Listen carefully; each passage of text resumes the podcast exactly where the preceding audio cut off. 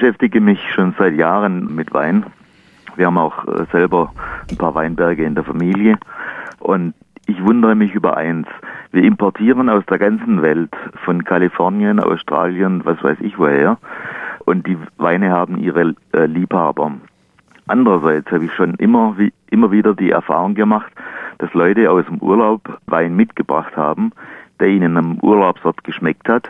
Aber hier zu Hause hat er ihnen nicht mehr geschmeckt. Oder er hat nur anders geschmeckt. Und mhm. das soll angeblich mit der Luft zusammenhängen, der der Wein ausgesetzt ist. Jetzt bin ich aber mal gespannt auf die Antwort, Herr Eckert. Ähm, ich tippe auf Sonne und nicht auf Luft.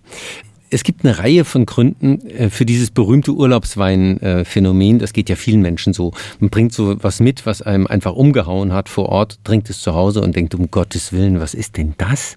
Ja. Ähm, eine Erklärung ist simpel die. Im Urlaub, in der Sonne, in guter Umgebung, ist buchstäblich, sind ihre Sinne gereizt. Sehr viel aufgeschlossener gegenüber Geschmacksreizen, Licht, Duftreizen und allem drumrum. Man ist einfach im Urlaub viel aufnahmefähiger.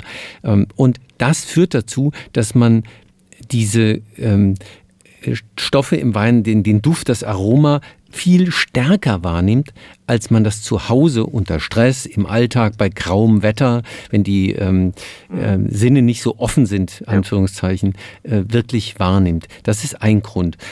Ein zweiter Grund ist, vor Ort haben sie häufig eine andere, ein anderes Essen, zu dem der Wein zum Beispiel passt. Zu Hause probieren Sie den zu Ihrer Feschbar und dazu passt er einfach auch überhaupt nicht. Ist ein zweites Phänomen. Ein drittes Phänomen kann sein, wenn Sie bei, habe ich auch schon erlebt, bei Winzern direkt vor Ort einkaufen. Äh, und das ist so ein bisschen, ähm, na, sagen wir mal, nicht so renommierte Gegend. Es kann Ihnen passieren, dass Sie einen Wein probieren, aber in der Flasche, die Sie mitnehmen, ist was anderes drin.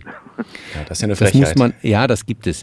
Äh, das muss man alles in Rechnung stellen. Aber mhm. das Urlaubsphänomen ist im Wesentlichen, glaube ich, tatsächlich sonnenbedingt und Mediziner und äh, Neurologen können das auch erklären, warum Sonne und diese Urlaubsgelassenheit den, das Empfinden völlig verändern.